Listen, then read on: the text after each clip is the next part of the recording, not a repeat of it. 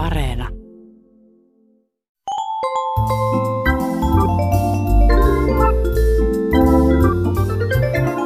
Aristoteleen kantapää. Ohjelma niille, joilla on äidinkielellä puhumisen lahja kuin vettä vaan. Lähteminen on usein sen verran vauhdikasta touhua, että jotain unohtuu helposti. Joskus sanatkin menevät sekaisin, niin kuin keskustelussa, jonka kuulijamme Tiina A. kuuli maaliskuun alussa aamu-TVstä. Siellä puhuja mainitsi olleensa Viikon sitaatti. lähtökengissä. Tiina A. ällistelee sanottua. Lapsen kengissä voi olla, mutta lähtökengissä. Olisikohan lähtökengät nyt lapsipuolen asemassa? Ei ole ollenkaan ihme, että ilmaus lähtökengissä voi syntyä. Jos jokin on taipaleensa alussa, se voi olla lähtökuopissa tai lapsen kengissä. Tästä on lyhyt matka lähtökenkiin. Lähtökengät on mainio vauhdikas ilmaus ketterää lähtövalmiutta kuvaamaan. Etenkin jos vaatekaapista löytyvät ennestään ostohousut, lohtupaita ja mietintämyssy.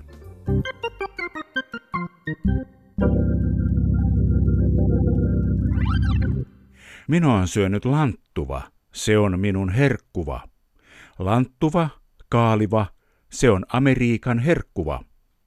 Näin lauloi lauluja soitin yhtiö Sleepy Sleepers 1978 albumillaan Holiday in New York 59 hauskassa ravitsemustieteellisessä kappaleessaan Syö lanttuva.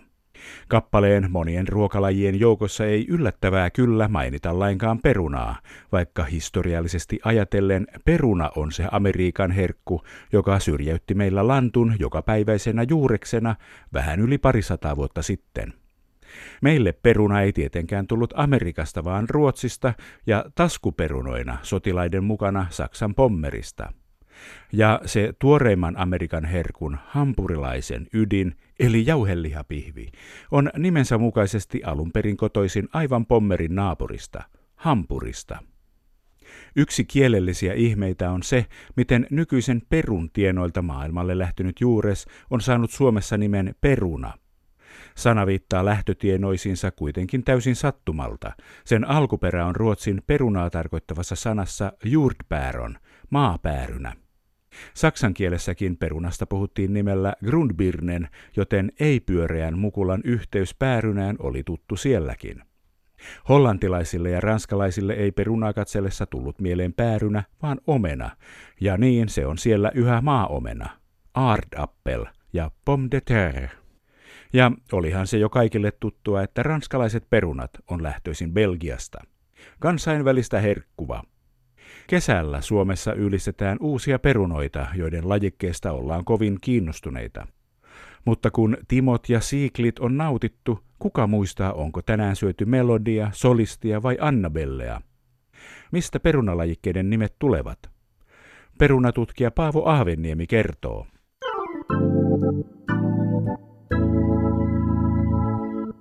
Me kaikki perunan ystävät tunnemme kaupan hyllyiltä kaksi perunalajiketta.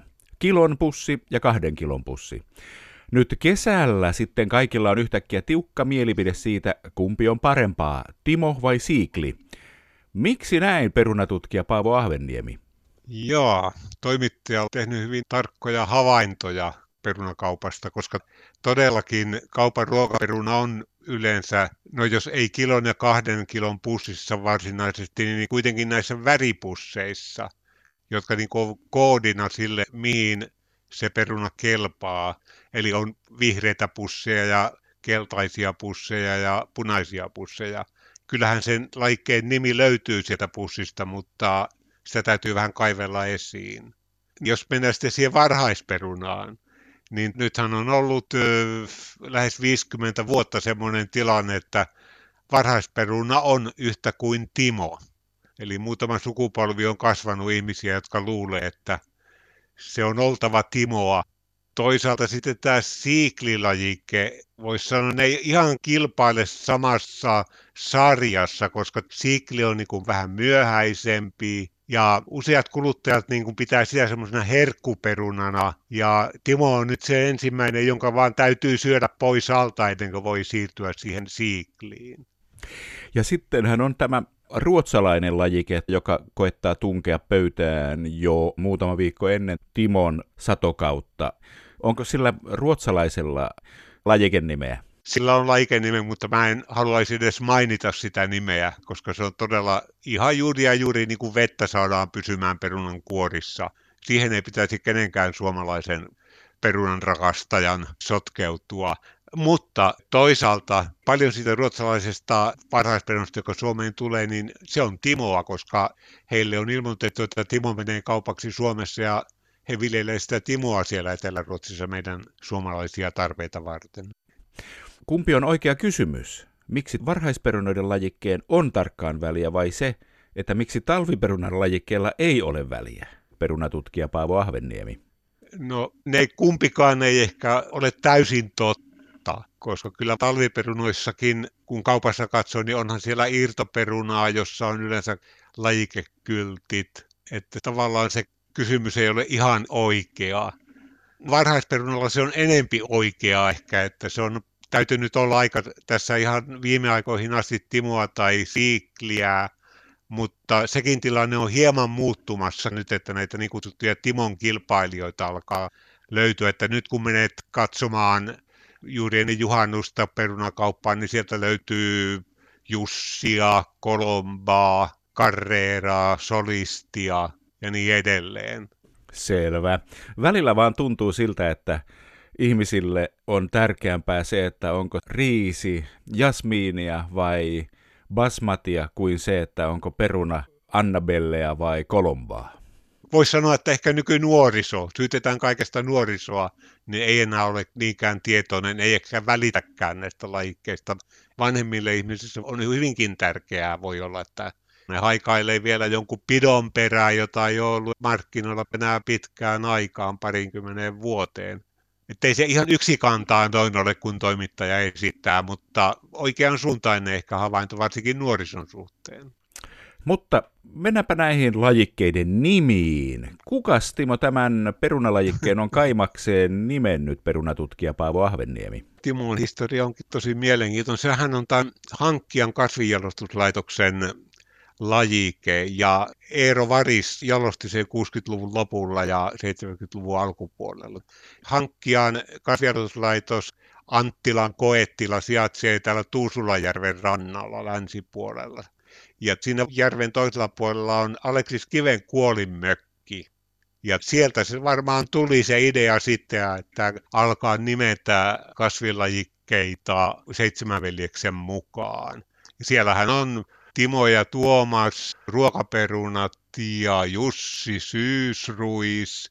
Siellä on Aapo ja Eero Kaurat ja siellä on Lauri Kevätrapsi ja vielä Männistön Venlakin on päässyt sinne Venla punaapilana. Simeonia ei ole ja mä oon miettinyt, että oikeastaan Simeon mallasohra olisi voinut olla hyvä. No mikäs ihmeen sana on sitten siikli? monista ulkomaalaisista laikkeista tehtiin suomenkielinen väännös. Ja tämä siiklikin on alun perin nimeltään siiklinde, ja se on saksalainen lajike jostakin 30-luvulta. Ja kuulemma tulee ihan suoraan Wagnerin Valkyria-operan Sieglindestä. Näitä on muitakin tämmöisiä, muun muassa Timon toinen vanhempi Nuutti, sehän on nuutti kertaa Katahdin risteytys, niin tämä nuuttihan on oikeastaan Frühnudel, eli aikainen nuudeli Saksanmaalta, ja siitä tuli nuutti. King Edwardista tuli kuningas Yrjö, Eikenheimeristä tuli Lapuan Niku, ja Ruusulehti oli Rosamunda. Ovatko nämä kaikki Saksasta? Kyllä Saksa on tietysti iso jalostajamaa ja siellä on tälläkin hetkellä isoja kasvijalostuslaitoksia, mutta Hollanti on toinen semmoinen pääpaikka, mistä niitä tulee. Jonkun verran tulee Tanskasta, jokunen Englannista, vaikka heidän laikkeensa on vähän erityyppisiä. Ja aikaisemmin Ruotsista tuli. Sitten turvaudutaan tilastoihin. Viime vuoden viljellyimät perunalajikkeet top 20 listalla ovat seuraavat lajikkeet. Ykkösenä on Melody. Tämä on englanninkielinen nimi. Y on jätetty sinne, se ei ole suomennettu melodiaksi.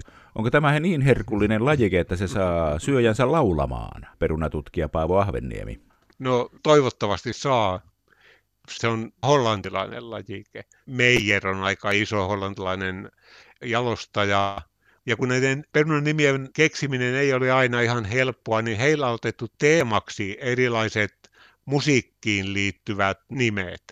Eli heillä on melodin ohella akkord, akustik, jatsy, musiikka, orkestra, rock, ja he jatkaa edelleen tätä sarjaa. Melodi on vähitellen kasvanut todella isoimmaksi ruokaperunalajikkeeksi Suomessa. Miksi se on niin iso? Oikealla tavalla markkinoitu ja siinä on tietty määrä hyviä ominaisuuksia. Kyllä on satoisa ja mallon laadultaan soveltua. Se käy myöskin teollisiin tarkoituksiin, eli siitä muun muassa valmistetaan runsaasti tämmöisiä esikeitettyjä perunatuotteita. Niin kuin jokainen perunaerä on vähän erilainen riippuen sitä, minkälaisissa viljelyolosuhteissa se on kasvatettu. Se ei ole pelkästään kiinteä, se on joskus vähän jauhoinen. Ai sitä saa säänneltyä kasvatusmenetelmillä? Kyllä, kyllä. Ja todella paljonkin, että ihan lämpöolosuhteet kesän aikana. Mitä korkeammaksi erän tärkkelyspitoisuus nousee siinä kesän aikana, niin sitä jauhoisempaa se on. Eli kiinteä laike voi olla vähän jauhoista, jos on kasvanut lämpöisessä pitkän kesän, saanut kasvaa loppuasti ilman, että perunarutto tai pakkane on katkaissut kesken kasvua. Laitetaan vähän niukemmin typpeä, koska typpi aina myöhästyttää ja vetisyttää perunaa. Sitten kakkosena tällä viljelymät perunaleikkeet listalla on Solist. Onko se näitä musiikkiaiheisia nimiä kanssa? Joo, toi on tietenkin ihan asiallinen kysymys, mutta tuota, Solist ehkä tuli ennen kuin Meijer koskaan aloitti tämän oman teemasarjansa. Se on jo 80-luvun alusta peräisin. Se on myöskin hollantilainen laike tyypillinen piirre tälle Slotsin kasvijalostuslaitokselle Hollannissa on, että he aloittaa lajikenimensä s Solist oli ehkä niistä ensimmäisiä, sitten siellä on tullut Serestas, Marak, Sofistas, Starga, Stratos ja niin edelleen. Noin parikymmentä eri laiketta, jotka alkaa S-kirjaimella. Tämä Solistan on nyt sitten ensimmäinen tämmöinen Timon kaataja. Se on nimenomaan varhaisperuna ja ehkä on jo syrjättänytkin. Täällä Suomessa tämä varhaisperuna on kova juttu, mutta onko se niin kuin muualla Euroopassa, Saksassa, Ruotsissa, Hollannissa ja tuolla niin mikään tärkeä asia? Ei. Se on näissä Pohjoismaissa. Ruotsalaiset on ihan yhtä hulluja varhaisperunan perää kuin suomalaiset. Ja se johtuu näistä pohjoisen valoisista öistä. no, no joo. Se ehkä johtuu siitä, että sitä kaivataan sitä uutta perunaa tässä kesäkuulla. Vanhoina aikoina oltiin kokonaan ilman perunaa. Perunan idut tuli sieltä kellarin lautojen välistä ylös jo maalis-huhtikuussa ja siitä ei enää ollut syöntiperunaksi juurikaan ja sitten jouduttiin odottamaan tänne kesään asti ennen kuin saatiin pellosta uutta perunaa. Sillä on iso merkitys suomalaiselle, että edelleen se saa sitä uutta perunaa. Ja sitten siitä on tehty niin kuin tavallaan, että aloitetaan kesä sillä perunalla ja sillillä ja meijerivoilla. Eli se, mikä aikoinaan oli elossa pysymisen välttämättömyys, on nykyään koko kansan herkuttelua. No hyvin kuvattu. Kaikenlaista. Sitten mennään listalla eteenpäin. Ja siellä kolme on Anna Belle. Kenestä neitosesta tämä peruna on saanut nimensä perunatutkija Paavo Ahvenniemi? Kun tietäisinkin, tämähän on taas hollantilainen lajike ehkä iso jalostuslaitos siellä HZPC on sen takana. Ja siinä on ehkä pari piirrettä, jotka on aika tyypillisiä perunalaikkeille. On se, että käytetään ensinnäkin naisen nimeä. Varmaan 90 lajikkeesta, jossa on ihmisen nimi, niin on naisen nimi. Ja toinen piirre on se, että jossakin tuossa vuosituhanteen vaihteessa alettiin käyttämään mielellään aakkosiston alussa olevia lajikennimiä, koska ne aina kaikissa listauksissa olisi siellä ensimmäisenä. Eli valittiin alla alkava naisen nimi. Se oli kova trendi silloin aikaan. Annabellehan on ihan mahtava perunat, niin kuin kiinteä ja hyvin maukas. Jep, se on todella onnistunut tämä Hotset PC kantaperuna, joka edustaa näitä lajikkeita Suomessa. Jo kun se oli tulossa markkinoille joskus, siitä on jo kymmenkunta vuotta varmaan, niin mainosti sitä nimenomaan herkkuperunana. Useinhan perunan myyjät mainostaa tuotetta, mutta tässä se on kyllä osunut oikea. Sehän on semmoinen varteenotettava siiklin korvaaja ja siiklin kanssa kilpailija. ei ole ihan näin aikaisempien varhaisperunoiden tasoa, mutta sitten tulee jo heinäkuulla sen kokoisesta sitä voi syödä, aivan samoin kuin siikli. Ja todella maukas. Ja tämä, että se on aina kiinteä, ei koskaan vetinen, on sille erityisen tyypillistä. Yritän olla aina hyvin tasapuolinen, mutta tässä innostuu kyllä Annabellen suhteen. Annabelle saa villintymään. Joo. Siellä viisi on Colomba, C-kirjaimella alkava. Onko tämä sitten Kolumbiassa jalostettu peruna? Kyllä nämä lähes kaikki viljelyssä olevat laikkeet on eurooppalaista alkuperää. Tämä Kolombakin on tämän HZPCn hollantilainen tuote. Eikös peruna ole sieltä Kolumbia ja Perun rajamailta? Onko näillä suomalaisilla ja eurooppalaisilla lajikkeilla enää mitään tekemistä sen kasvin kanssa, mitä siellä syötiin? No sieltä ne ensimmäiset kasvit tuotiin, mutta nehän ei soveltunut Euroopan viljelyolosuhteisiin lainkaan, koska ne on niin kutsuttuja lyhyen päivän kasveja. Eli jotta ne alkaisi tuottaa mukuloita täällä Euroopassa, niin reagointia päivän pituuteen täytyi muuttaa. Eli se on ollut jalostustyön tulosta tässä 300 vuoden aikana. Perunan jalostaminen oli helppoa siinä alkuvaiheessa, koska niissä perunanpumpuloissa on satakunta siementeen, kun niistä kasvatetaan kasvia, niin jokainen on erillinen perunalajike. Sitten vaan valitaan sieltä semmoisia, jotka näyttää kasvavan paremmin kuin jotkut muut ja tuottavan mukulota paremmin kuin jotkut muut ja niin edelleen. Ja taas sitten uudelleen ja uudelleen. Ja sitä se perunanjalostus oli tuonne lähes 1900-luvun vaihteeseen asti. Sieltä siemenistä tulee eri lajikkeita ja sitten kun niitä mukuloita kasvattaa, niin siinä syntyy sitten sen ensimmäisen klooneja. Kyllä, toimittaja on perehtynyt aika hyvin tähän. Onko Euroopassa mitään lajiketta, joka olisi lähimpänä tätä alkuperäistä Etelä-Amerikasta tullutta lajiketta? Perunatutkija Paavo Ahvenniemi. No on. Nyt just tämän Inka-alkuperän kunnioittamiseksi, niin esimerkiksi juuri täällä HZPCllä Hollannissa, niin he tuotti näitä Andien alkuperäisiä lajikkeita, jalostivat niitä kevyesti sillä lailla, että niiden päivän pituus muuttui ja kehittivät pikkusen mukula ulkonäköä myöskin. he antoi nimen tämmöisille lajikkeille perupa, joka on minusta aika fiksu, että siinä on tämä peru ja sitten tämä, eikö se ole papaa tai jotain peruna siellä inkojen kielellä. Tämmöisiä laikkeita on muutamia. Nyt tänä keväänä oli jo niin kuin jopa pienpakkauksissa kotipuutarhureille tarjolla. Muun muassa Violet Queen ja Mulberry Beauty. Miksi on niin paljon perunalajikkeita? Miksi ei ole vaan vihreitä, punaista ja keltaista lajiketta? Eikö ne riittäisi ihmisille? Joo, minun mielestä riittäisi. Mä olin keksimässä tuota värikoodijärjestelmää 90-luvulla, kun olin keskolla. Minua on tietysti syvimpiin syövereihin haukuttu siitä, että mä pilasin myöskin perunalajikkeiden mahdollisuudet, kun on vain kolmenlaista lajiketta, vihreää, keltaista ja punaista. Mutta minusta lajikke on aina uusi innovaatio. Siinä on aina jotain uusia ominaisuuksia, joita se viljelijä pystyy hyödyntämään ja josta myöskin kuluttaja hyötyy. Ei aina suuressa määrin ja sen takia lajikkeet usein tulee ja menee sitten ne loppuun hyvinkin nopeaan. Aristoteleen kantapään yleisön osasto. On sanottu, että vähälle vedelle jäänyt kukka voi nuokkua, mutta millä tavalla uupunut metsä lepää? Kun ihminen on oikein väsynyt, hän saattaa nukkua kuin tukki, mutta ei kai kokonainen metsä sentään nuku. Hannele oli lähettänyt Aristoteleen kantapäälle MTV-nettisivulla julkaistun tekstin, jossa kerrottiin, että Tammikuun alussa asunnottomia työkseen auttava löysi miehen metsästä, joka oli nukkunut taivasalla miltei kaksi vuosikymmentä. Kyseessä olisi voinut olla isompikin skuuppi, jos metsä tosiaan oli nukkunut melkein 20 vuotta. Hannelen lähettämä tekstinäytö oli kuitenkin hyvä muistutus joka sanan viittaussäännön merkityksestä. Miehen ja metsän olisi tällä kertaa pitänyt vaihtaa paikkaa. Joskus sananpaikka virkkeessä voi tuntua pieneltä tikulta halkopinossa – mutta viittaussäännön unohtaminen voi kasvattaa yllättäviä kielellisiä taimia, viedä kirjoittajansa hevon kuuseen ja päin mäntyä.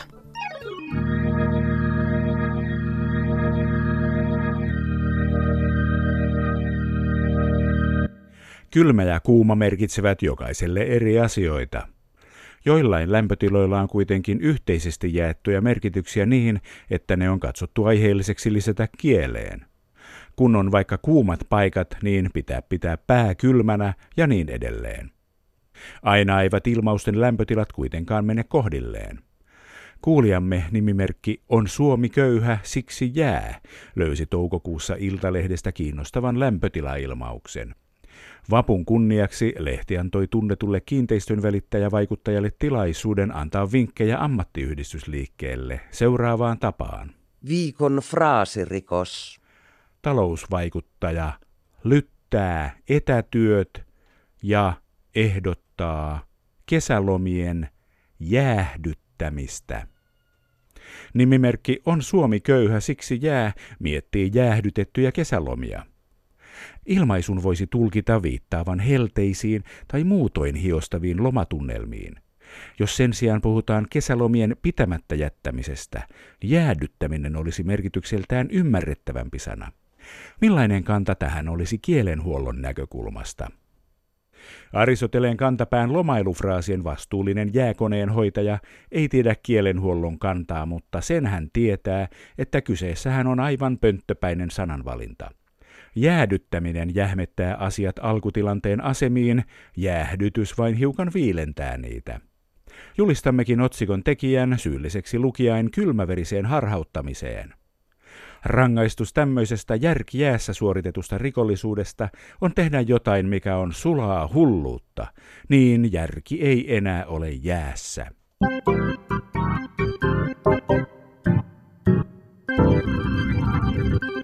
Kielikeskuksen sanakirjan toimituksen sanainmetsästäjät partioivat jatkuvasti kaikkialla, missä kieltä käytetään, ja uudet käsitteet sinkoilevat.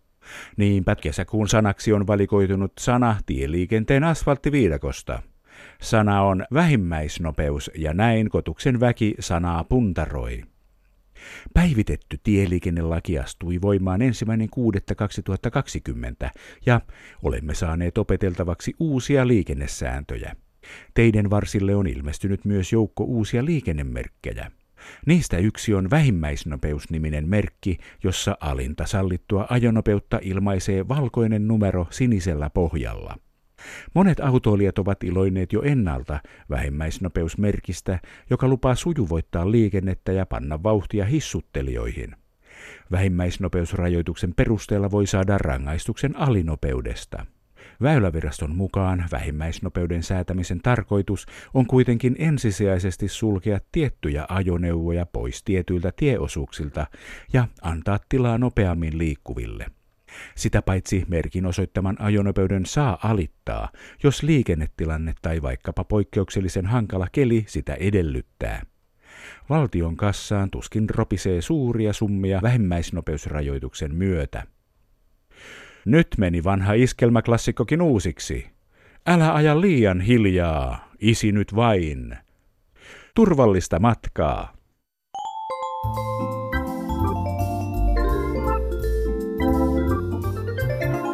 Kerro Aristoteleen kantapäälle, mikä särähtää kielikorvassasi.